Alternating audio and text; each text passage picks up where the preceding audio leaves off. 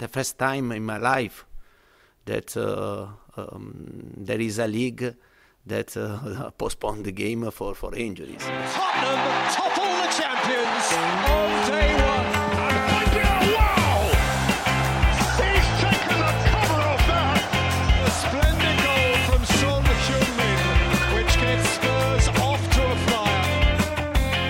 Hello and uh, oh, Sorry, sorry. I, literally, I, I was just, ju- just doing my best to press the coffee button, and then I thought, "Fuck, they're going to hear this," and then I, I fucked the intro of your show already. oh, no, no, no. This is good.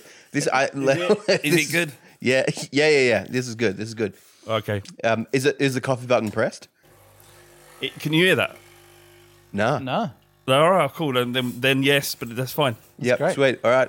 Hello, everyone, and welcome to uh, another episode of A Bit Spursy. I'm Barney. I'm Dan. We have a very, very special guest, the Mr. Hollywood of Tottenham Hotspur, Flav. I Um, don't know what that means. Yeah, I don't. I mean, I don't know either. I just came up with it then. So, uh, Flav, it's great to have you. Flav, obviously, uh, you are the. What are you on the Fighting Cock? Are you the host? Are you the? Um, are you the I'd ringleader? say uh, I'm like the god. Yeah, and the, right. The rest of them are like my minions. yeah, cool. No, I love uh, it, Flav, that I you've just- like, it's like you knocked down Mr. Hollywood and then backed it up by going, no, no, I'm the god. I, uh, I I basically host it. That's that's it really. We we came up with um, me and I had this idea about doing the podcast ages ago, like ten, no longer than that, twelve years ago, and then eventually I just got my mates involved, and they loved the idea, and that was it really. And um, so I, I- we're, very much a while. I, fundamentally, I work on the Fighting Cock full time, so it's my job, along with other things. Um, uh, the Fighting Cock isn't really anything more than a group of lads who talk about football, have a drink together, and um, yeah, chew the fat around Spurs. Really, make each other feel better when things are, uh, are going going wrong, and celebrate together and make it better. Even still, when things are going well. So um, I wouldn't say there is any leader. It's just that I run run the Fighting Cock. On that point, Flav, about making things feel better, I was going to say, whenever I feel a little bit down about Spurs, I just log onto YouTube and watch your What It Means to Be Tottenham video. And then everything's all right. Do you mean the one I did with my dad? It's the one where it starts where I think it's like, I fucking love Tottenham. I fucking love. Oh, uh, so this is the bit of social content. Uh, Yeah, it was like a short video, like a, a minute long or something. of What Yeah. it means to be spe- Yeah, no, no. I, yeah, I think. I mean, I didn't write that. Um, Spooky wrote that. Um, and you know, Spooky's brilliant with words. I don't know if you've been following him for many years, but he's he's had the Dear Mr. Levy blog, and he's also got his own Patreon as well. So go and sub to him.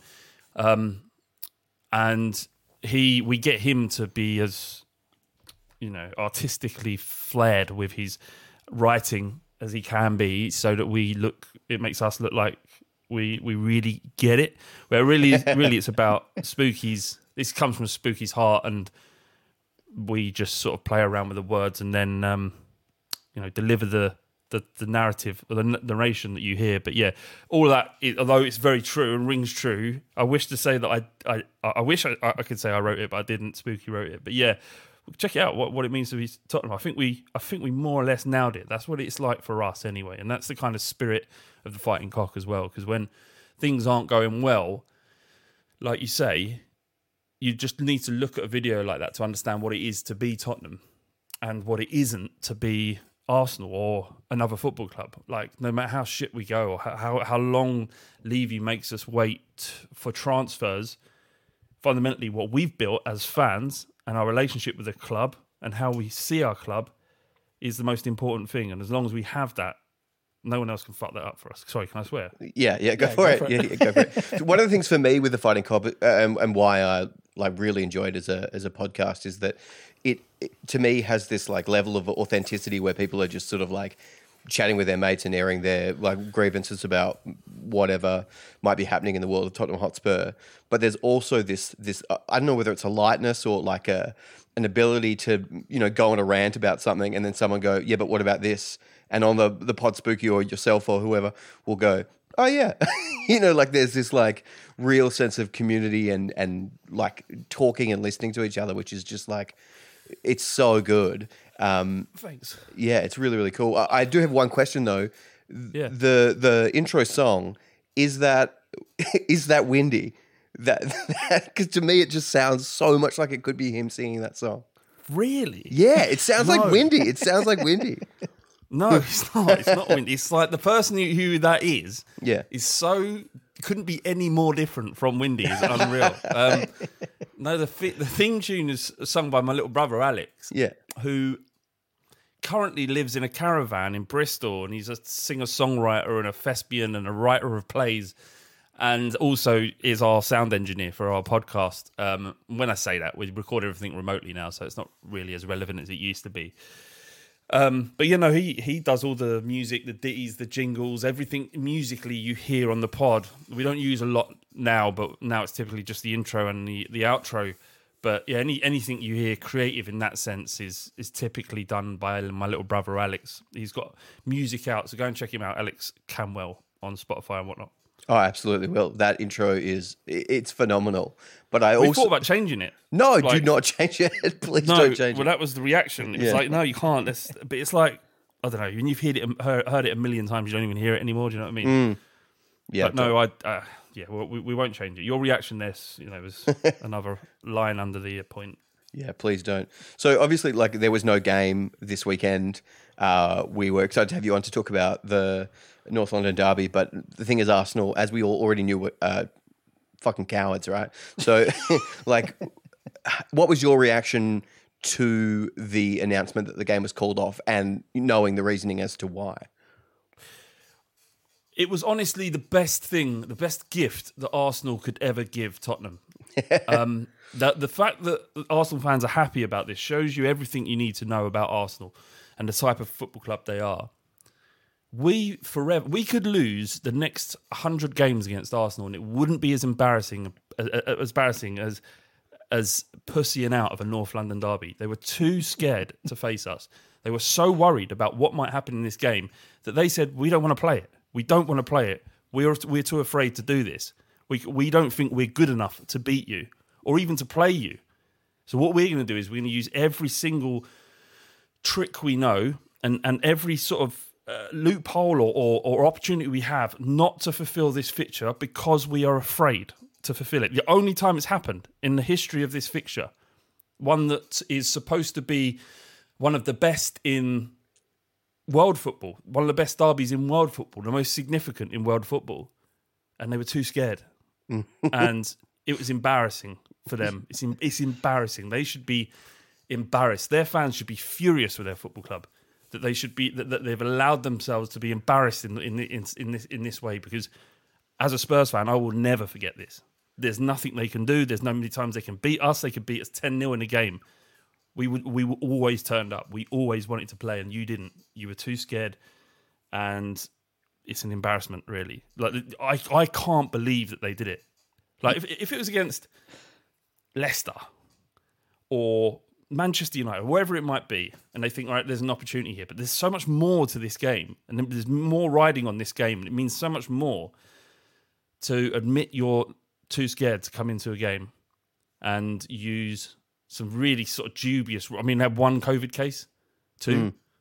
So what? So what is the point there then? That that if you have a few players out, you can go to the Premier League and say we don't want to play this because we- we're missing some of our players. Bearing in mind, Spurs were missing five first team players: Son, Eric Dier, Romero, no less. Reguilon looked like he might be back, but he weren't going to be fully fit. We were saying, let's play. Of course, we're going to play. This is huge. We have to play. And they said, no, we're too scared.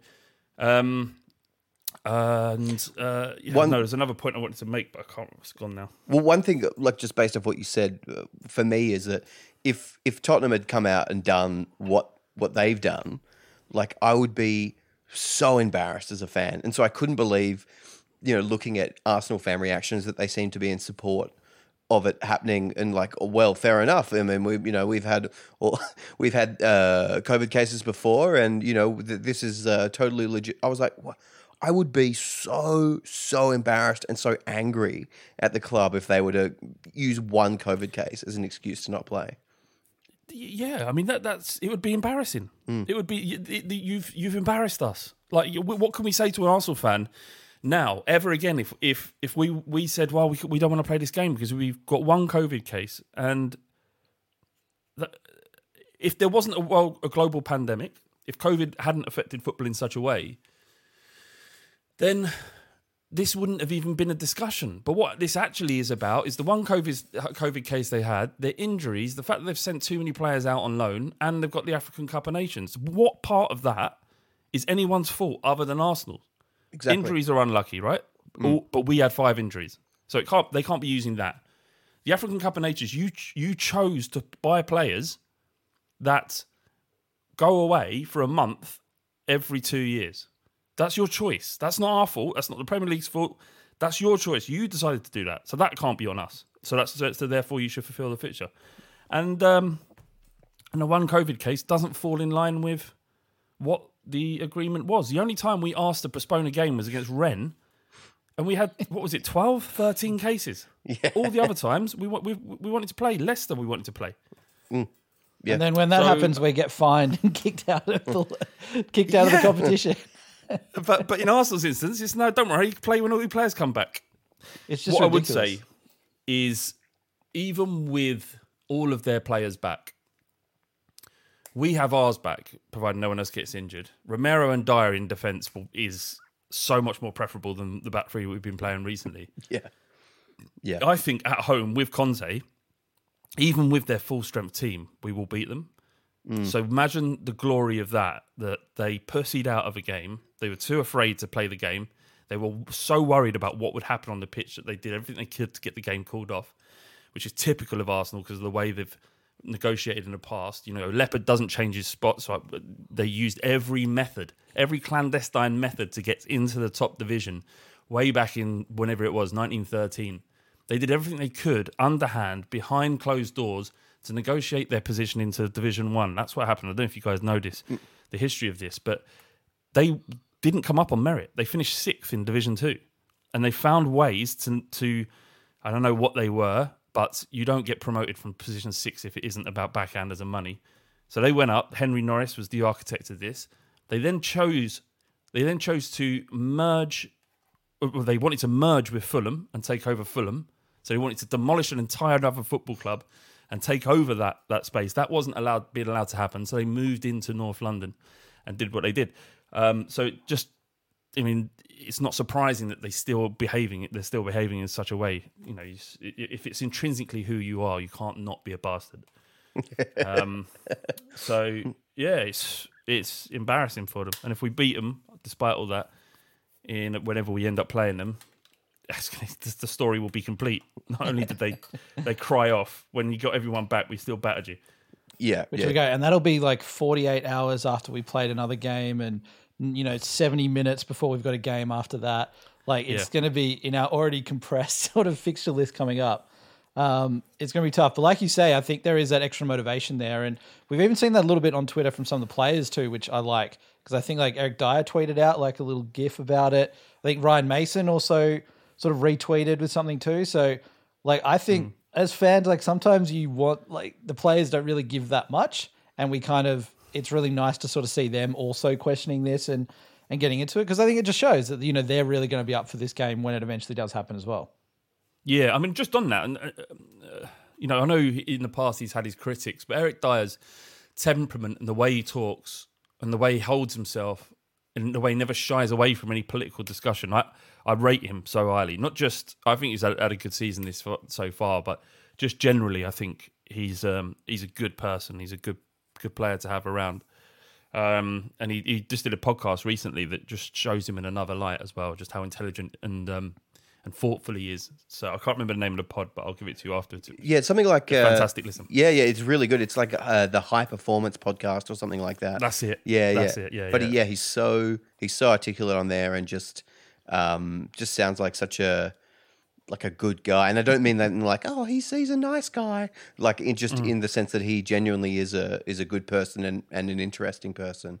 Um, Dan and I were talking about him maybe being. We can't decide at the moment. There's no real standout for like the player of the season thus far, um, and it could be him. But what do, what do you think? Do you have any uh, picks for that? I'm going to put forward Ndombele for Player of the Year so far. I think uh, he's been great. Um, it's a weird one because but September was such a difficult month. Um, but I think hands down, Oliver Skipp would be um, my player of the of, of the season so far. I just think he's. I didn't. I had reservations about how whether or not he'd be good enough. All right, he was really. He, came into the, the side very early on, um, and then obviously was loaned out to Norwich and had a fantastic season. I think he was the second. He got. He was second in their Player of the Year or third in their Player of the Year. But for a defensive midfielder, that's you know it's not no mean feat, especially because Norwich were all conquering in the Championship last year.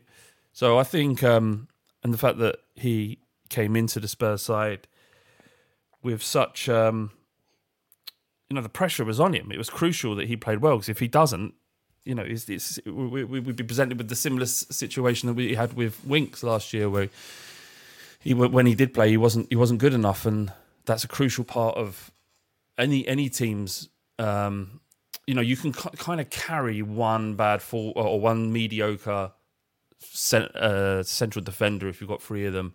But in the midfield, you can't hide, and and, and Skipp is he plays like he's played a thousand games, um, and and on on top of that, he has an actual excellent quality about the way he plays football as well. So I think hands down, Skipp. Well, I think even the in the Morecambe game when um, we made the subs at the end of that, and it was like, all right, now time to bring the big guns on. It wasn't like Kane, Lucas, uh, oh, and then this youngster Skipp. It was like it very much just felt like Skipp is one of them as well. Yeah. Like, Yeah. um, like there's really that feeling, and you know, I guess as fans, we love like a player who is you know one of our own in any way that we Yep. can sort of claim them, and um, but yeah, you just sort of see, and just how Skipp goes about himself, like he, like you can't really fault him. And even though he's, you know, earlier at the start of the season, he made a couple of mistakes in some games, and he's still going to make some errors. But it's like, there. yeah, he's kind of like, it's great. It's I feel it's like the, you know, he's like our new, you know, our new sort of homegrown hope that we've sort of switched across onto. I don't know if you ever saw. We talked about this in the last pod, but you saw this. Um, there was a, a clip. I think Spurs were playing PSV or Ajax, someone like that, and he was in a, in a youth competition. I don't know who it was. It was a top side, and there was or Feyenoord maybe, and they had clips in the. Um, they had a, a, a it was they're making a documentary about this youth setup of this team, I think. Anyway, there was a clip of them talking about Skipp, and they were saying that that Skipp kid is incredible. So we can't get the ball off him. We can't get past him. He's like Frenkie De Jong, you know, talking about the guy who's gone on to play for you know Barcelona. And you're like, what? That when you watched it, it was like, is he talking about our Oliver Skipp? Because we hadn't, we didn't know much about him. This would have been about three years ago, and they were just, it, it made it into their documentary. Uh, they're talking about how good Skipp was and comparing him to Frenkie De Jong. And, and I think there is this idea. We all have these inbuilt prejudices about certain, well, everything. We all have inbuilt prejudices. It's not something as a human being you can't have if you are human, right? So the idea of a young kid, I think he's from Hemel Hempstead, you know, low, homegrown, you know, just off the back of Harry Kane, you know, coming in and doing what he did. Is it likely that we're going to have another quality homegrown player coming through? His name's Skipp. That doesn't sound that good. so It's like he looks like an extra in Harry Potter as well. Like Exactly. Yeah, yeah. He looks like he knocks around the you know the mean streets of Ruislip. um, and you know you can all you can do is take take it on the face of what he does on the pitch, and he has been unbelievable. And you know Conte is as all of the world class players that Conte's worked with since he's come to Spurs. He's he hasn't bigged up another player as much as Skipp, and obviously Kane as well, but Skipp especially. Yeah, yeah. I mean, I I asked Windy when we had him on about how he gets up for uh, every single youth player that ma- like makes it into the first team or even doesn't make it. He's always so hyped because it's so rare, right? That we we have a player like Skipp or like Kane that actually once they get to the first team, you can see that they are they belong there, right? Like they're They're good they're- enough, yeah. they're good enough. They're ready to play. Like um, and so obviously the rarity of that makes it makes it special. But um, I just, I, mean, I think it was the first couple of games I was like, eh, Skipp. And Dan was like, no, trust me, trust me, he's really good. And then you know, like I've just been proven wrong by his performances. Like it's, yeah, fantastic. Yeah, Yeah, I think we all have. But I think, and- the other thing is, is it's not just Spurs that you only get one or two who come through in like a five year period. You actually make a significant impact on on your uh, side. Before Arsenal had Saka and Smith Rowe, they didn't have, they haven't had that many and and you know Ma- Manchester City, you got Foden, um, United, Greenwood, you know Rashford. So that's it. Do you know what I mean? So it's the level that we're playing at. You know, and despite you know our league position and where what what we've been doing over the last year or two, the level we're playing at, you have to be so good. In you know, you have to be a- a- an absolutely top tier, top one percent of your age bracket in the club to even be considered for the bench hmm. and you know for a Premier League game and to get through and then become a mainstay in that team. It's not going to happen that often, so it's not a bad thing that we don't see more youth products in coming through because it's. I think it's fair to say for every club in England, it's different in other parts of the world, but yeah, I, I, I think that's okay. Uh, and, and if we do get an Oliver Skipp or a Harry Kane every ten years, then then we're doing well. Yeah, Well, I think that when we compare to like, it seems a lot like our fans, and I think I, I presume this is the same for sort of every club. But it's like we are always just upset with like the you know the low percentage of youth players that kind of come through, and then we talk about other teams and who they've had come through. But we we don't remember the players that didn't quite make it for these other clubs. Like we don't remember all the youth players that came through at Man U and didn't get into the team or played one or two games and then left. But we just remember like oh like Rashford, we need another Rashford. What, what's going on here? Um, the, I know the other thing from this week that we've seen a lot of stuff sort of blow up about is about Markande and possibly leaving. the f- but like Yeah. again, he's a player like we've. Uh, I think I've seen like one highlight of him, uh, but it just seems like people have been losing their minds about the prospect of like him moving on somewhere else, as if you know we've got sort of the next Messi sitting there that we're allowing to go. Um, but yeah, it, yeah, it just sort of Um, seems like at this level, like, you know, it's such a big jump really to go from like, you know, going up into the Premier League playing from like youth level, really. it's gigantic. And like, like Dane, look, Dane's it's it's impossible. Like even Harry Kane didn't come from the youth development squad straight into the first team. He was in and around the first team for a long while, for a good year. You know, playing he- Harry Redknapp. He played him in the UEFA Cup. He was very young there, but Europa League or what it was. Um, it takes time, and you remember Harry Kane had twelve loans at, at top clubs in terms of you know they were playing good football at a good level. And he went. He went to Millwall. He went. uh, It's been well documented about it. Andros Townsend, another one that came through, had 13 loans. So you can't expect a kid who hasn't played any first team football to be a suitable backup to Harry Kane. I, I don't say. I'm not suggesting letting him go.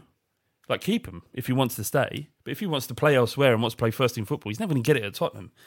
So then it may be him going. It's not us forcing the move. It may be him going. You know, I really want to. I want to go and play. I want to sign for someone and make and, and, and get my feet, you know, my roots into the ground somewhat. Um, so I don't think. I mean, yeah, maybe he's a prospect, but there are there are many reasons none of none of us are privy to why a player stays or leaves a football club. Um, I would much, much, much rather than hoping that a youth develop a youth player comes in that we actually just buy a a suitable partner to Kane if we're going to play two up front. Like, I'm not really.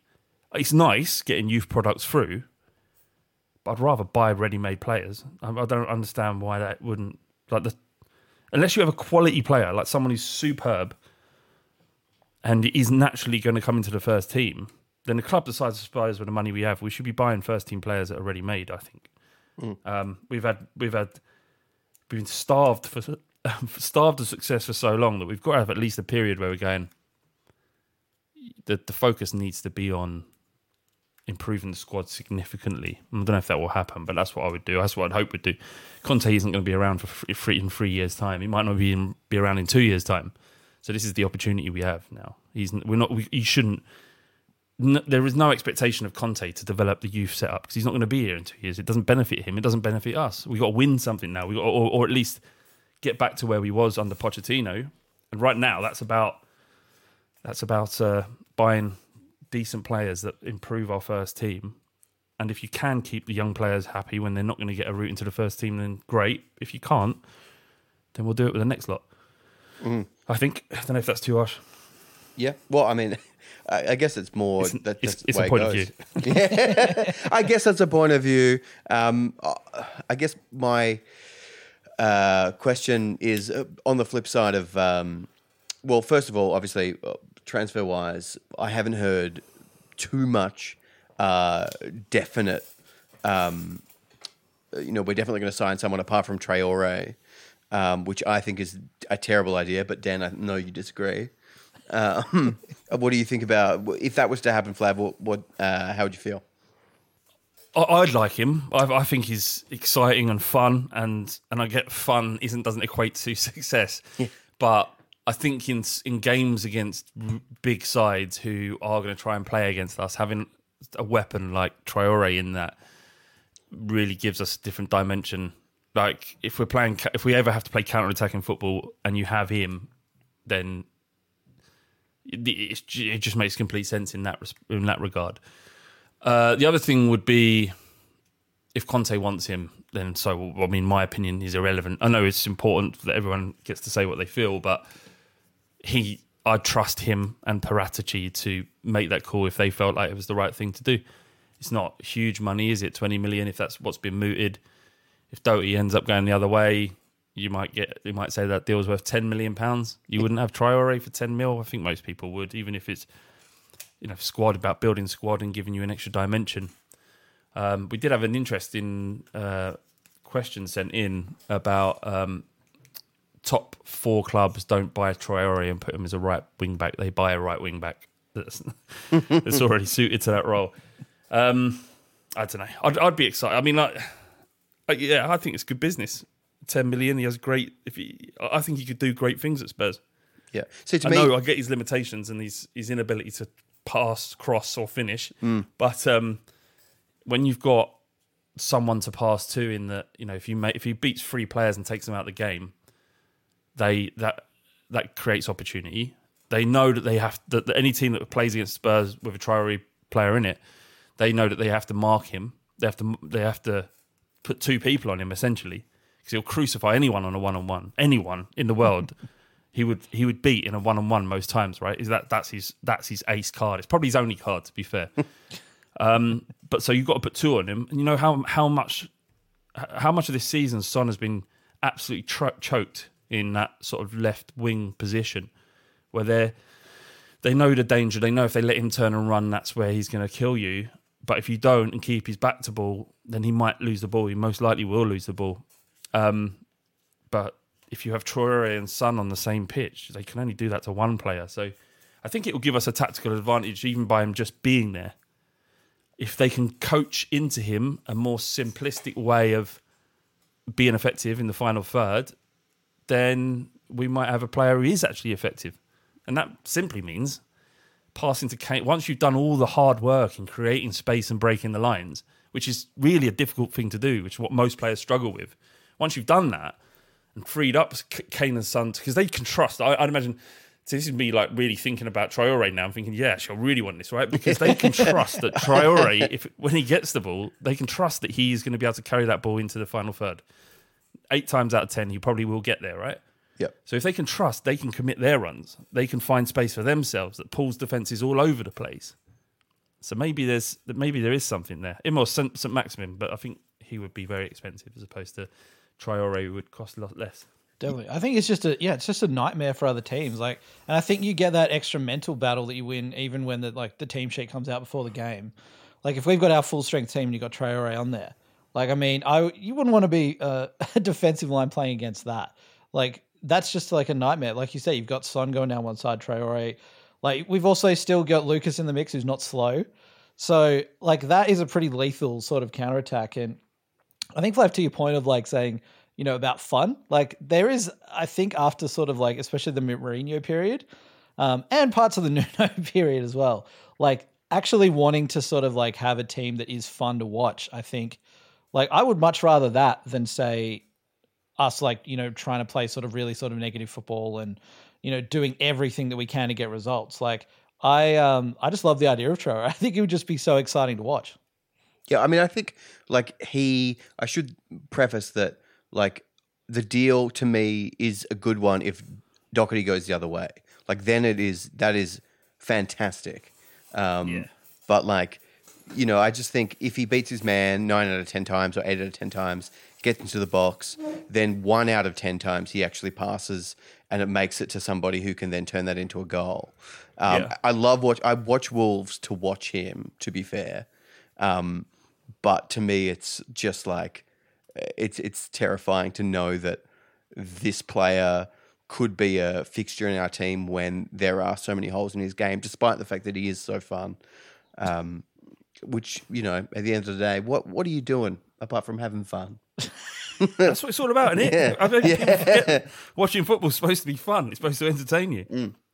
You know, when when Ginola had the ball, uh, you know, and I don't know how old you guys are, but to be, I'm being respectful when I say you look old enough to uh, to remember Ginola, right? so he's um he did nothing, absolutely nothing defensively. I remember once he lost the ball and just sat down. That's how much of give a shit he gave about defending. but I wouldn't change him for the world. Yeah, And I think, you know, Traore will be a little bit more and, and he's not horrendous defensively as well. Like he, he can keep shape and use his strength and, and, and, and power and no one's taking him off the ball once he gets it. So yeah, why not? Ten million pound if Doherty goes the other way. Sounds like sound business. yeah, yeah. Not going to win us the league, but it's, it's a move, a step in the right direction. Yeah, totally, totally. I, I wanted to ask, and, and this is going back a bit to obviously you said Ndombele is your number one player of the season, which you know I know. I want to know were you were you at the uh, uh, at the ground for the famous or infamous walk off, or like because on TV the way it was edited, it was such a smash glass moment for me where I was like, wait, so Ndombele's coming off, and we're cutting away to Dele walking off, and then we see uh, Gil, uh, come off, and the whole thing looked like it was uh, not directed at him. Well, it was, but there were sort of other casualties there. But w- were you there, and what was it like? I wasn't there. Ricky was there. Um, He he um, f- right, f- f- from from the TV's perspective, I understand what you're saying. Um, my initial reaction was before the booze went up is why isn't he jogging? Why isn't he moving? We're one 0 down against Morecambe. Why aren't you like get your ass off? We need to carry this on. And he didn't. He strolled the entire way. So I'm pretty. I'm. I'm almost certain that the boos were aimed directly at him, not because of his performance. I don't remember Spurs fans ever booing a particular player because they weren't good enough. Yep. It was. al- It would always be about their attitude. I remember Hossam Ghaly got booed because he threw the Spurs shirt. Oh, that's right. Yeah. Um, and Dombele got booed because he took his feeling inside him, what he, he thought he must have felt dejected and that he didn't have a good good game, or he felt perhaps that his opportunity he won't be given a big enough opportunity to be good enough. But it was sixty minutes, so you had an hour against a League One team. You should have done it by them. Um, and he, he was putting his own feelings before the team and the squad and the fans and everybody else. You know, uh, and then Bryan Gil, it turned to him, and he ran off because he understood that um, Dele to his. I mean, I don't think Dele got any flat because he walked off the pitch from the side and walked round. Um, Ricky in the ground said he didn't know who the booing was aimed at because he sent some WhatsApp saying, "What's this about?" So I- I was like, like you, like you said, I was watching it from an edit from how the TV director edited the footage. Whereas Ricky in the ground said he didn't understand what the booing is. It felt like they were booing Ndombele. Mm. But that was it. Yeah, because it was like you know us watching. It looked Del- like there's all this booing happening while Dele's walking around and people are clapping him on the side. It was like what, what? And then uh, we'd occasionally cut to Ndombele, but not for long enough to show how slow he was walking off the pitch. Was you watching? Was you watching the footage, uh, our broadcast, or was it an Australian broadcast? Well, so we get uh, Optus Sport, which is the Premier League broadcast, I think. So I'm not sure what the. Sometimes we get yours, sometimes we don't. I, am not really sure. So I remember in, in ours they they flashed Dele walking off for a second, but all the rest of it was on Ndombele. Yeah, right. Okay, so yeah, this was different. This was cutting between, and it made it look like Gil came off like about two minutes after Ndombele. It was it was very strange. Um, but I assume that that now that you know we know that he's now training by himself, like that's surely it, right? If but we can't get rid of him because he's on, you know, X wage money. Yeah, mad money. Um, Yes, yeah. I, I mean that's how does he get back? The- I mean, the only way he gets back is if if he. Uh, I. You don't hear of players playing on their training on their own and making it back. I don't. I don't think. And you remember what Conte said when he did the when he was Chelsea boss, and he said, you know, essentially he'd rather kill a player than play him if he's not pulling in the same direction. Because if you if you if you don't make it clear that you have this is the way you have to behave, then the problems that unfold later on in the dressing room are are, are ones that you can't solve. So, um, yeah, I mean, it's not this isn't his first strike either, is it? No. You know, we saw his issues under Nuno and under Jose Mourinho, and that's three managers. So the issue is with Ndombele. Um, He'd probably have to do like the most Arsenal, so the most like anti-Arsenal thing possible in order to get back in the good books. And I don't know what that is, if it's like setting the Emirates on fire or something, but like that, I, I can't see any other way for like for him to get back at all. Like it just surely has to be the end of the road. He has to. He has to. He has to go back to Conte and say, "I apologise. I, I'm sorry for my behaviour. I understand why the fans reacted the way they do. This isn't what I intended, but I lost my head in that moment. Please allow me to prove myself on the on the training pitch, and I will give everything." That it, within those four or five sentences, I'm sure any human being would go, "Fair enough. Let's give him another go." so that I, I know things are much more complex and nuanced than than that, and I'm, I'm simplifying it only because I don't know anything. Um, but if he if he hasn't done that, then there is no. But Spurs aren't in a great position, like you said, because who buys him? Who gets him off our books? How much of a hit do we take on that 50, 60 million pound we spent on him? Bad, bad business, and it's not like it's not. It was hard. It's not something seemed that you could foresee. Although there was an article in the Athletic saying he's a great signing if you can get his attitude in, not his attitude, his mind right. Apparently there was issues previously uh, where uh, this was the case. So you know, at the time when he signed, we were ecstatic to have him. Right, we all were. So it seemed like a fantastic signing, a statement signing, and um, you can't really blame Levy for or, or the recruitment of Ndombele because it was impossible to foresee. Yeah, yeah, exactly. Because it looked, I mean, that window when it happened looked amazing. Like it looked, in, it was like, oh, we're doing, we're spending the money, we're making the right decisions with who we recruit. These aren't uh, old dudes that are past it or young players we can hope on. These are young players that have evidence for how good they actually are. And then it's Yeah. sort of just all blown up um, in our faces, Yeah. unfortunately. Like, Well, you look at how good Lo Celso was when when he was at Betis. Like he was fantastic, and when you was watching him, you're like, yeah, of course. Why wouldn't anyone want him? They're linked to other clubs. It's just um, people say it's bad business, and it wasn't when we signed him. It was great business, and the first six months of his career at Tottenham were excellent. So, you know, I Yeah, love that see. some of the, like the the responses you get when you say, "Oh, look, we didn't, re- we couldn't have known, we couldn't have that." Like you get some fans coming up and they're like, "Oh, well, you should have done like psychological profiling on him. you should have put him through like a seven day like mental camp to like." And it's like, what? like how? you should have electrocuted him. You should have electrocuted him. Yeah. um, yeah, I mean, but look, uh, Man United signed Varane, paying four hundred grand a week. Looks makes a complete sense because he's a class player. And look, Yeah. they've bought Ronaldo on four hundred grand a week for twenty million pounds. A great player, but look at the state of Manchester United right now. There's so many reasons why things work and don't work, and players do well and or don't do well, and it's just one of those things. And the the the, the alarming thing is, is like we have spent money. We spent a lot of money on to a lot of players, and very few of them have really shown much of a return. Hmm. And I don't know how much money we have. It's reported that we have a lot of money, but how willing they are to speculate is another thing. But it would be a massive shame, a massive, massive shame, and leave us in a really bad position if Conte isn't given money to buy players that are going to significantly improve us. Because if he isn't, and he feels like he's been lied to, and it's not, wouldn't be Daniel Levy's, you know, first time that he's lied in inverted commas to a to a member of our footballing staff that that um that he leaves and because if he leaves Kane's definitely leaving, or at least gonna the same situation's gonna come again. You know, so it's got to be now, right? It's got to be now. So it'll be it'll be. I mean, hopefully one or two this month, and then a really big summer. Yeah, yeah, let's hope so.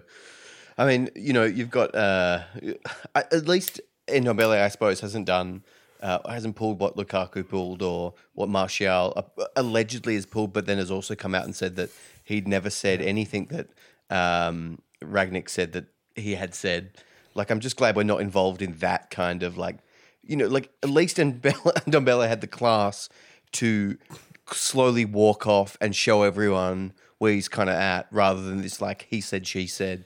Uh, yeah, I think I think I think he doesn't he doesn't care, does he? He doesn't. No. He just doesn't No, like. no. He doesn't. He, he, he doesn't. He, he, he's not. Bo- he doesn't want to create a news story because that means you have to do something. Mm. Like, you have to, have to physically do it and then go through it. It's just. It's not. I don't think he's a bad person. He just doesn't care. Mm. it's fine. He's fine, except that it's, we're in a position where we've paid him a lot of money, and um, you know there are more more important things than football to care about. But it seems a shame because he's his ceiling is so high, and he's got such a great opportunity to really be a major major player in Europe. He's got all of the ability to do it, but it feels like he'll wake up tomorrow and he'll be 50 and go, fuck, I should have done something. Or he'll retire, retire with 30 million pound in the bank and just live the life he wants to live on a beach somewhere, which is, you know, fair play to him. The other thing about Rangnick and um, Martial is that that was so weird because, like, you're right. You don't need that story around your football club. It's bad enough when things are not going well anyway. Hmm. But then to have the, like Rangnick saying Martial didn't play because he didn't want to be a part of the club, and Martial then coming out on Instagram saying, I would never not play for the football club. What all of that was unnecessary. The, the, the manager did not need to say that. Why create that situation for such an intelligent, supposedly intelligent man and professor of football and all that bullshit? Hmm. That was so stupid. Yeah, it was so stupid. I just can't. And uh, on professors, professors of football, I you mentioned the athletic before. I, uh, in a rage, in a in a blind rage the other night, I I got rid of my athletic subscription because of. Uh, So wait, you saved one pound? I saved one pound for the whole year um, because I previously have done this, and they were like, pretty much like, "We'll pay you to stay as a member." Um, and uh, it was because of some article where it was like Conte refuses to assure Spurs fans that he uh, wants to stay, and then you read the article, and Conte is like, "I love it here. It's a great time. I'm I'm really enjoying it," and it was like, "What? What? How? Like?"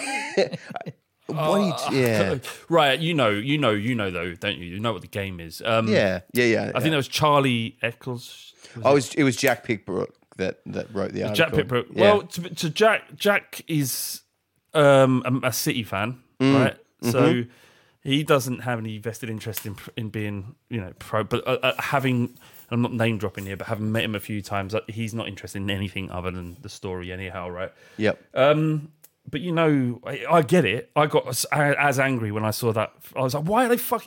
It's not just him. It was Jonathan Veal as well. Is it Veal? Jonathan Veal. Yep, Yeah, yep, yep. yeah. He's a. He keeps fucking asking. He keeps asking about it. And hmm. even Alasdair Gold, to be fair, who's you know been on the fighting cock. He's his headlines are, you know, they, he they, all of these journalists sense and they can read the room really well, and they hmm. know what Tottenham Hotspur's anxieties are, fans are. Hmm. They know that other fans of other football club are going to click on that article because they don't want Conte to be at Tottenham Yep. so it's a game, and fundamentally, Athletic made a huge, huge play when they opened, when they started. Spent huge amounts of money bringing in some brilliant writers, hmm. acquiring podcasts, setting up podcasts. I don't know what the outlay must have been, but they aren't going to make a profit for many, many, many, many years. So they have to do this, I guess. They got to, and all the journalists will be under pressure to, I'd imagine, to ensure that their articles are being read. And Conte say an article that says Conte is happy at Tottenham doesn't get as nearly as many clicks as Conte refuses to commit to Tottenham. Yeah. I think we found that even like if we put up a podcast like after we played well for a couple of games and um, had some good results, it's like the downloads aren't as high as when we've played really badly. Like, you Do know, you find that? yeah. Yeah, we found that. We found that if we if we haven't played as well, we seem to get a few more downloads. But Really? I don't I I- don't know but as well if it's something to do with like the majority of our listeners being in Australia, and like we're sort of so far removed from everything that, um, I don't know, maybe because we've got like a, I guess a local voice here, and Yeah. uh, it's kind of the only like really Spurs podcast that's sort of doing that over here. Um, Hmm. So maybe there's that sort of element too. Like, I guess this plays into Yeah, a one- bigger yeah. thing that like we don't get like the day to day football things that aren't sort of just on our phone and talking to friends that we specifically know that are into football. Whereas we know like over there, like it's you know a whole nother thing where like you, you know everyone's sort of chatting about it all the time. So Um, I, I, yeah, I know. I get what you're saying, and and and, and if there are you, Aus- Aus- fans of other Australian fans of other football clubs, they want to hear people that sound like them and who understand what following football is from the other side of the planet. Um, And then there's this Spurs voice and this Spurs podcast, which is, um, you know, is is good and, and can be listened to and isn't just a shambles audio in, in terms of an audio sense. Like something that people can listen to, then they would probably would go to you. There'll be Arsenal fans, Liverpool fans, United and Chelsea fans out there that want to hear what other Australian Premier League uh, and, and Tottenham fans, but also you know football followers over there would say. So I get that, but when we, like, I wish that was the case for us. Like when when we lose, we lose about a quarter of our audience, and when we win, we add a quarter. It's like it can be. It's so. Uh, what's the word? Um, it fluctuates, and when we're on a good winning streak, our numbers for the downloads for the pod are fantastic. When we're losing, it's like fuck. Well, we know we're doing this, and it's we always do it, obviously, but we know that less people are gonna, and uh, yeah, less people are gonna listen. But I don't, I don't, I don't know. I don't know what. I mean, I, I wouldn't. If, if if Spurs lose, the last thing in the world I want to do is listen to a whole podcast about it. I mean, I'm not. I'm not representative of everybody, and and um, there are definitely not. There are some people out there when Spurs lose that they message us saying, "Please record a podcast immediately. I need something. I need to hear what other people are saying about it." Um, but yeah, when back in the day when before the fighting cock was a job, if Spurs lost, I wouldn't even turn on the radio just in case they mentioned Tottenham. Uh, I wouldn't even. Match of day would be a definite no go. I wouldn't buy new back. You know, back when I was in my teens, you know, we got most of our news through the local pa- the papers. I just wouldn't pick them up for a week just in case I actually caught a glimpse of someone criticising Spurs.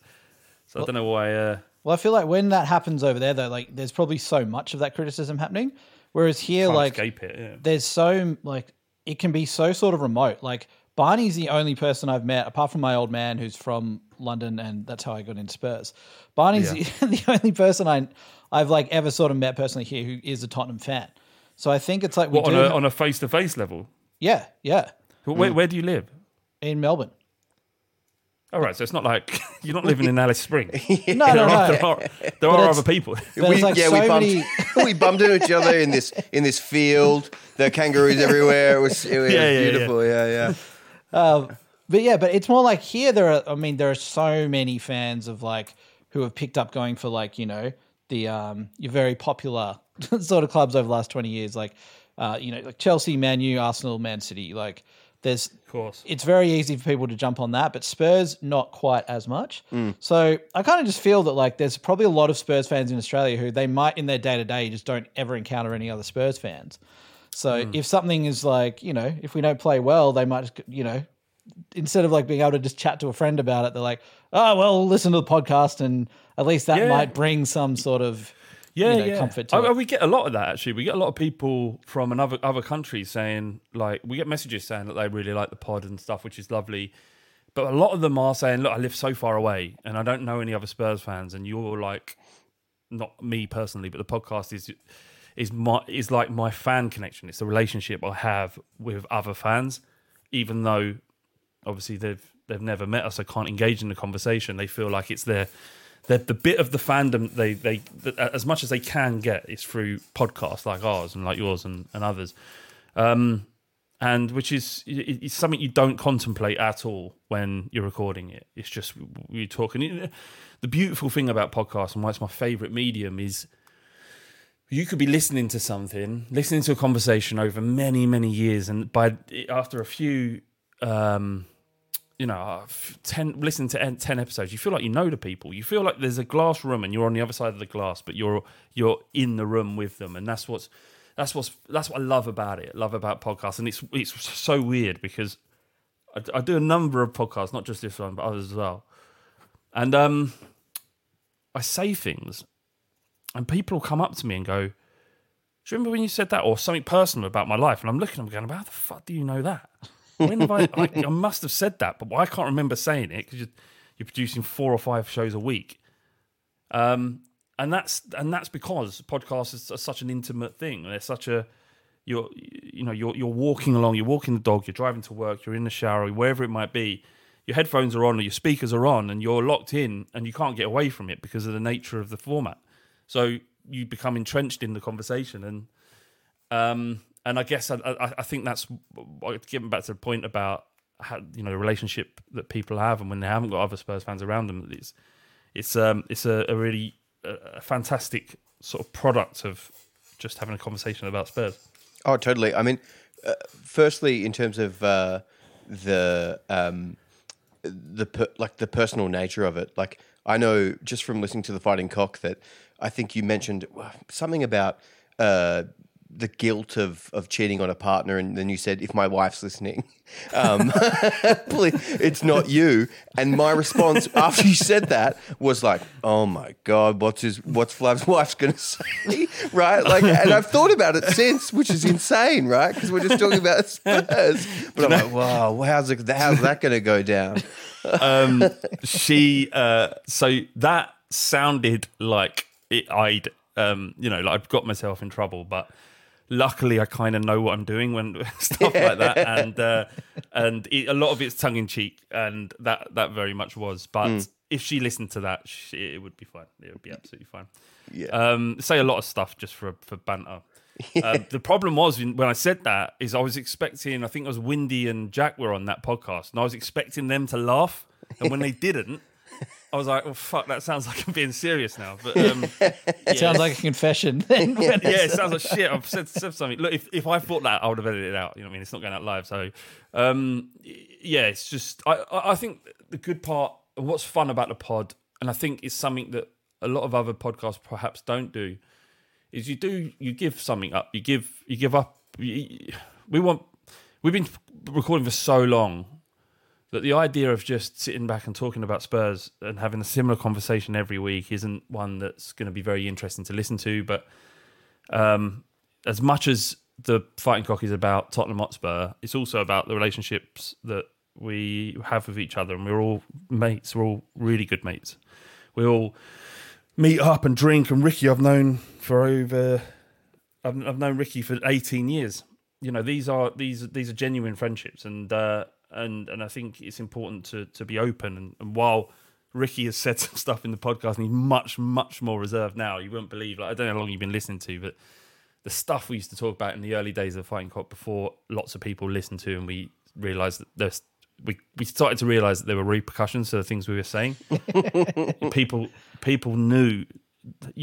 It's amazing how how you know like the six degrees of separation. So the idea that you're six people removed from anybody else on the planet. Mm.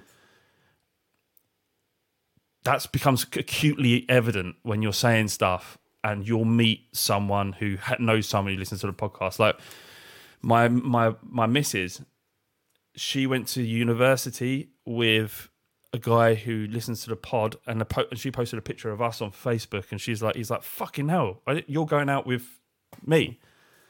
He's like, I'm like, so it's that close. Like, so I, but I started the podcast way before I met my missus, and then there's this. This happens all the time, and there's you know a fair amount of people listening to the pod. So yeah, you have to be careful. And Ricky has really reined it in, really, really reined it in. Um, the sh- yeah, so it's a bit of a shame, but it's also important to be open and try and you know make people want to listen to it because they want to listen to what we're going to say to each other as well as Eric Dier had a great game. Yeah, totally. Well, and I think as well, like the, like even personally, like I don't listen to that many pods that really go into like in-depth tactical analysis or get sort of blown away with numbers. Like the one that we'd listen to the most would be like the extra inch, which obviously goes into that a little bit, um, and I think it goes into it a good amount. But like any more than that, like occasionally there's you know, there'll be some like athletic one, which is some like, you know, extreme breakdown of every single micro stat imaginable. And I feel like I get through about 10 minutes of that and I'm like, you know what? Uh, I'm, I don't care. like I, I don't. Yeah. I don't care about that Yeah. stuff. I don't. I don't do that. I want to hear people just talk, uh, you know, sort of honestly and openly about it.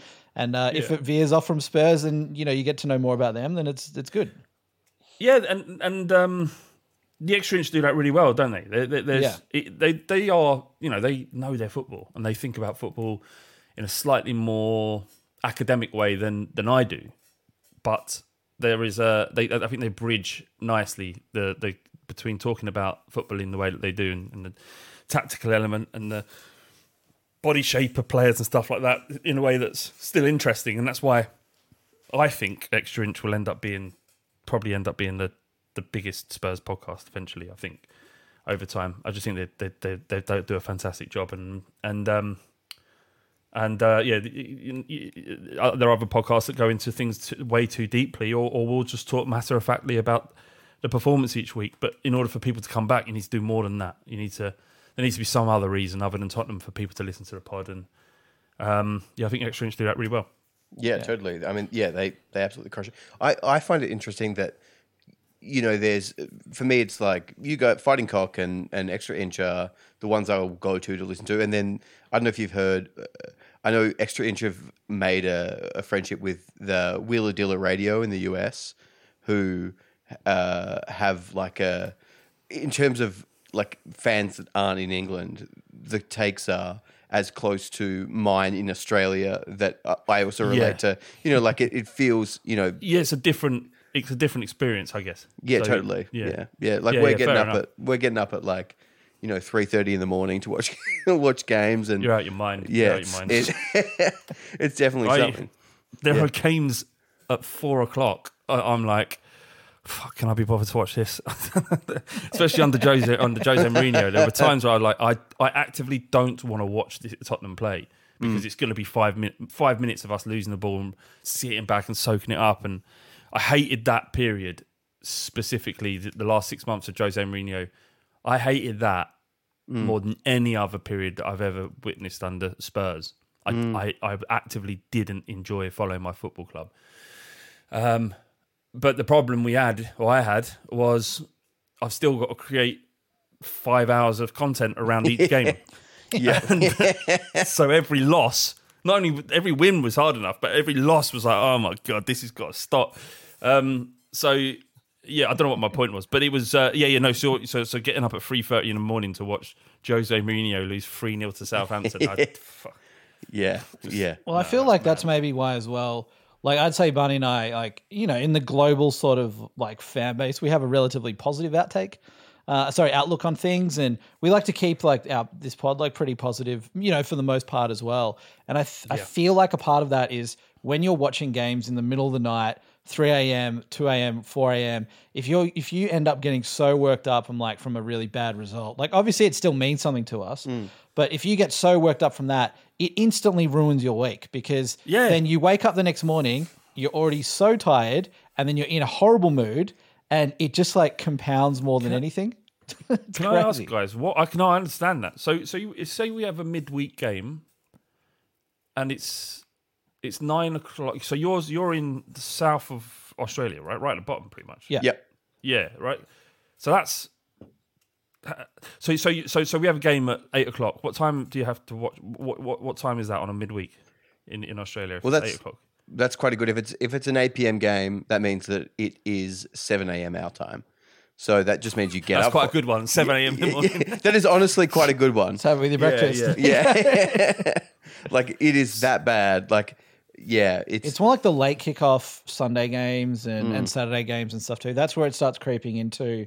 Like I think the the um, North London Derby was scheduled for three or three thirty a.m.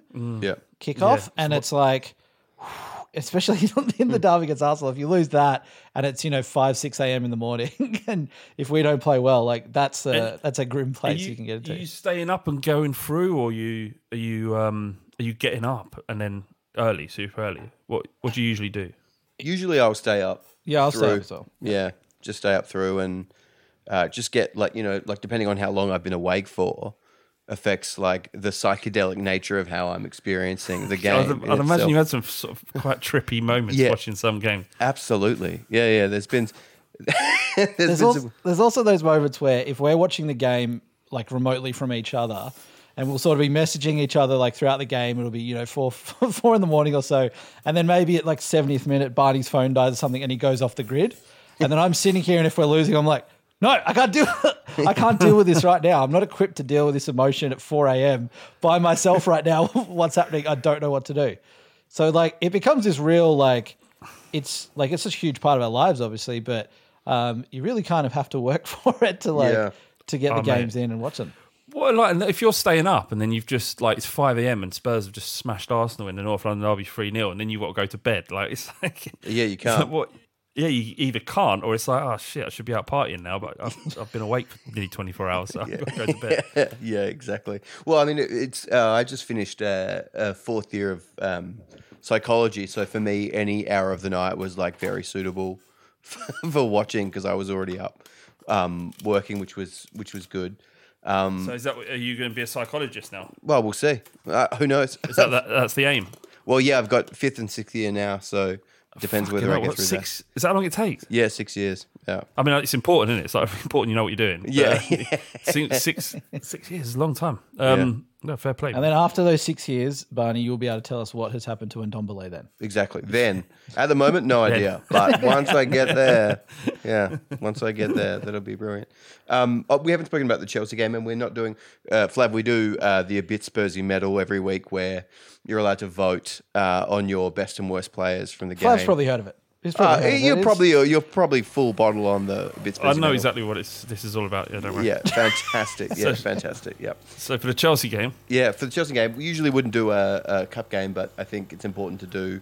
Um, so the idea is that it's three points for the best player, two for the second best, one for the uh, third best, an encouragement award, and then you can give one, two, three negative points to whoever you think deserves it. But the other thing is that you can give as many points as you want. So you can give negative 10,000 to someone, positive uh, 50,000 to someone. Um, there's no scale really, but that's meant to be the structure. So we were hoping that maybe you'd like to cast your votes for that Chelsea game. okay. So you have to walk me through that again. So the It is the most convoluted voting system on the so so um uh, the what can I give you? Uh, uh, I'll give you. I can't really remember the game that well. I mean, I know I know that we we had our opportunities. One 0 defended resolutely, and I'd I'd give I'd give Kane as our best player. Cool. All right. And what what do I do? Give him some points. He gets three votes for the Right. medal. So I'd say yeah. Kane, right? And, and and and I'd say this, and I mentioned it on the pod as well previously, but that it's sometimes football is a supremely tactical affair, and sometimes it's about moments of brilliance, right? And these are cliched things, right? But the times we got at Chelsea was when, because when one of our better players did something brilliant, and Kane, there was a specific moment. I think it was just before we had second penalty disallowed, but it was one where Kepa come out and pushed it out. Um, where he he beat the midfield with, with two free touches. He took out their entire midfield, and we was he was away, and he played the ball across. Yep. Um, and there was a couple other instances, and the goal, which you know wasn't a clear and obvious error, so should have been given. Yeah. But fucking, Yeah. um, and you know, and it feels like he's coming back to the fore. So I would give, I would give Kane that as well. Um, I thought Sanchez did did okay in a very difficult situation, so I would say Sanchez as well. Mm-hmm. Other than that, that's fucking hard to say. yeah. Yeah. Um, That's It's a the tough challenge. game. It's a tough game to give out votes for Yeah. this one. yeah, awards giving out awards for the game. yeah. Um, hang on a second. Uh, right, I'll just have a quick look at. Um, no, I, I ain't got anyone else. That's right. Any I neg- can't. That's fine. That's fine. That's that's how uh, the medal works. It's responsive to uh, how how the Um, game plays. Negative. Yep. I would say Emerson. Mm-hmm. And I, I don't want to. I don't want to get on his back too much, but um, because he's he started just started, but I'd say Emerson. Um, and I'd say Matt Doherty, even though again playing out of position on the left hand side, a lot of injuries and whatnot. and Gollini as well because he was completely at fault for the goal in two games as well. Yeah, yeah, that was a Am I actually? Am I, am I mixing that up with Morecambe? No, it How was was- Gollini. Yeah. Well, oh yeah, out, yeah. He was flapping around like an albatross and just missed everything, That's and it right. was it was not good. So those are yeah. And, and other than that, I don't really uh, know what else to say about it. Yeah, I mean, uh, neither do I. To be honest with you, it was just after that first goal went in, it was kind of like if I wasn't doing this podcast, I would have probably turned it off. Um, Mm-hmm. So yeah, it's uh, I'd, I'd give I'll give some bonus points to Maxim Paskotši, who I've never heard of, but made our bench. Oh, yeah, he's a, he's like a young defender, right back or something like that. I feel like he played in a preseason game or something. Or I just googled him. In he's in this season's kit. He looks about six years old. I I give him. I'll give him plus thirty points excellent. for making our bench and being six years old. That uh, I wonder how if he wins. That Can he win from that? I don't know. Is that a lot? What I've done? it's a lot. I haven't but fucked up it's- your competition. No, no, no. Well, I think uh, I think Barty gave Kane negative two hundred when he was on. So um, Also, to be fair, we've we've stuffed up this competition a long time ago, so it's, it's really not. there's no integrity left in it. Yeah. okay, well, I stand by my decision then. Yeah, fantastic. Um, well, I'll go very quickly with my votes. Uh, plus three, I'm going to give to uh, Timo Werner for continuing to be the reincarnation of Roberto Soldado.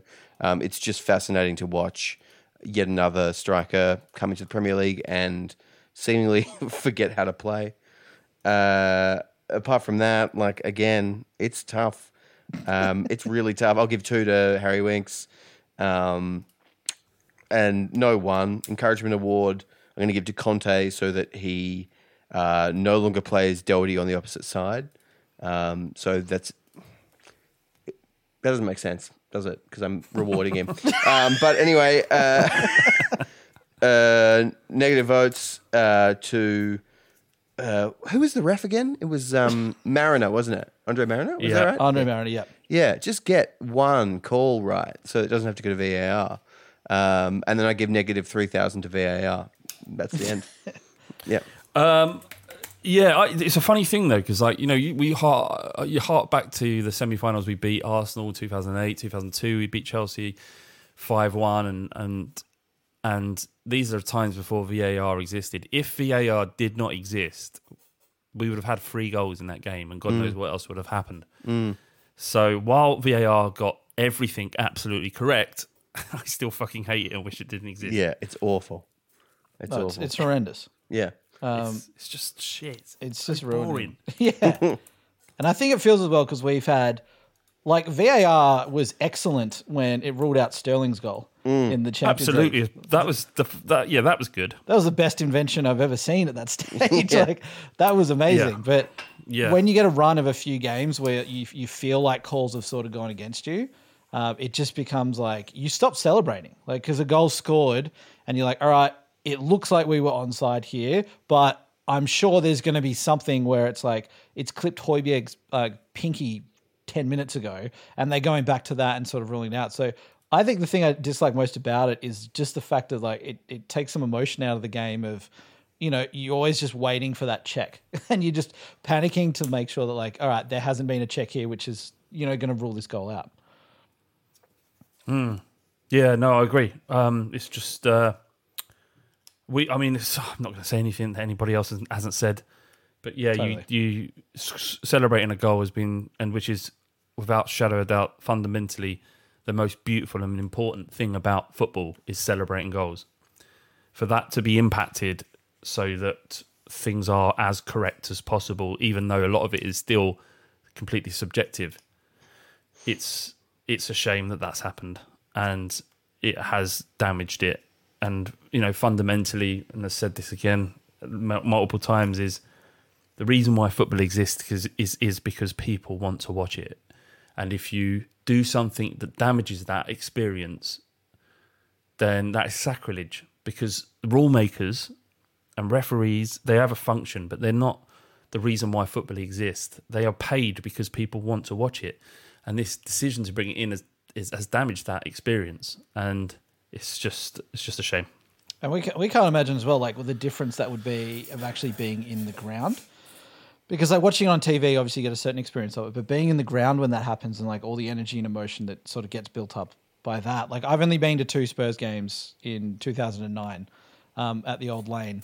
Uh, the first one was against Liverpool, the start of the season. And the second one, I think, was Southampton, where, like, Huddlestone scored, like, a screamer off the crossbar. Was 2009 was that when was that Cisse? Did Cisse score and Defoe scored for us? Is that right? For the Liverpool game, Yeah, uh, I think. first uh, game of the season. I think Assou uh, Assou-Ekotto scored. Sort of Did- left foot the score? top One corner. No, I think it was two one. I think we won that one. Two. Oh, okay, all right. Um, but I just remember the feeling there of being in that stadium, just like like I I hung around for about you know 30, 40 minutes after the game had finished because I was just sitting there still just soaking it up. And the Yeah. security guard had to come up to me and be like, "Mate, you've just got to." And I was sitting right behind the director's box, and I'm just sitting there, and everyone else is gone. He's like, "Mate, you just have to like leave." And I'm like, Yeah, "No, this no, is no." getting weird now, mate. Yeah. this is getting weird. just let me enjoy it. Let me enjoy it.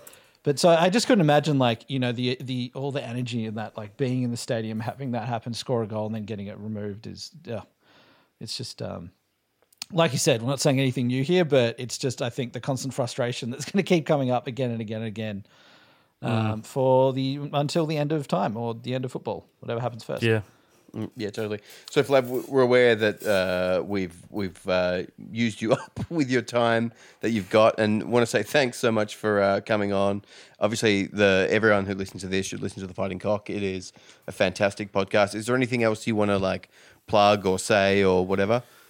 Uh, no, I, I'll plug. Um, I do another podcast called James and Flav for now, which is generally about football. Um, not just so if you've had your fill of Spurs stuff, then we do a podcast that's about football generally, talking about all kinds of things. So yeah, go. Uh, yeah, anyone who's listens to Spurs pods and want to hear more Spurs pods, then uh, yeah, the Fighting Cock. But other than that, the James and Flav for now, which you can see on YouTube. Yeah, check that out. That'd be good.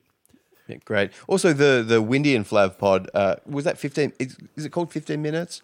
Um, Yeah, 15 that- minutes. That's also just phenomenal. Like it's just so Thank good to hear two people just talking honestly with each other, which unfortunately is like quite a rare occurrence. So definitely check that out. Cheers, boys. Just a quick question before I go. What um, you live in? So New South Wales is that entire region, isn't it?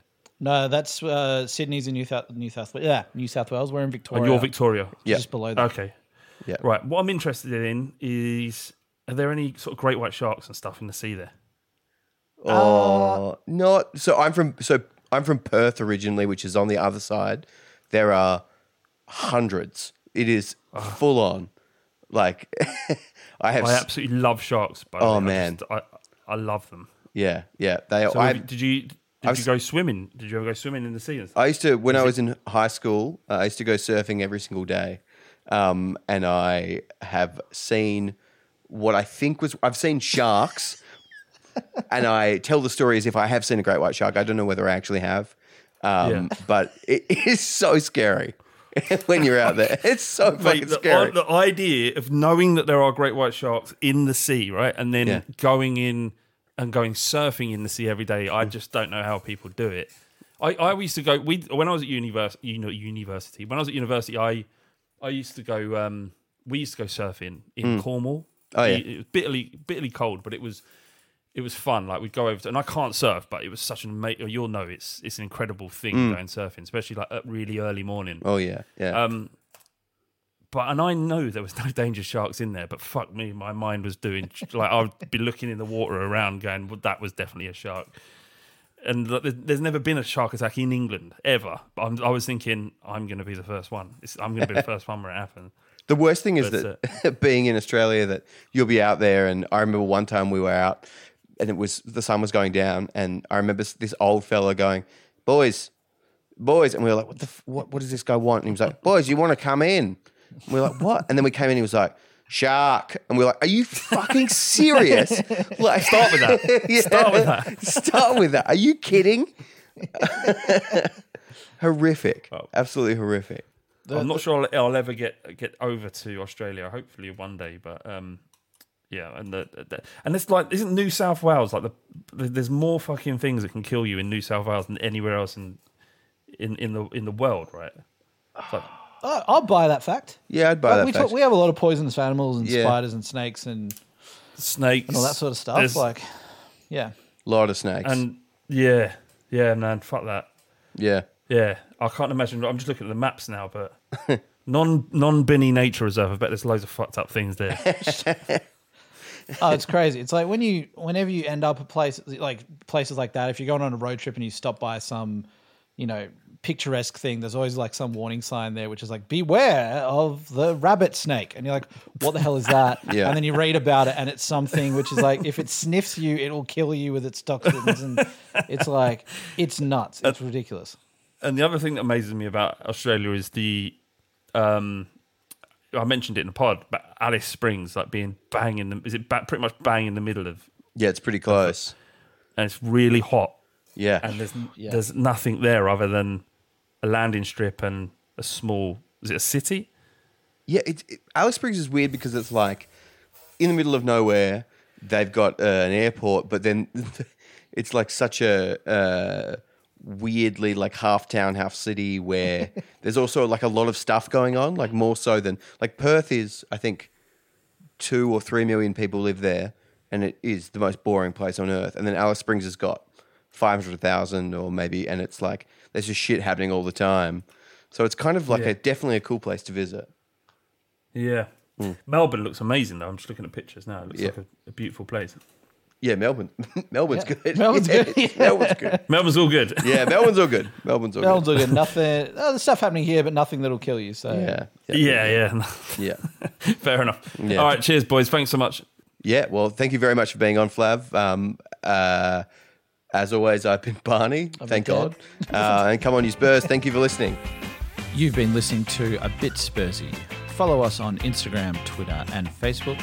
Email us at hello at abitspursy.com and subscribe via your usual podcast platforms.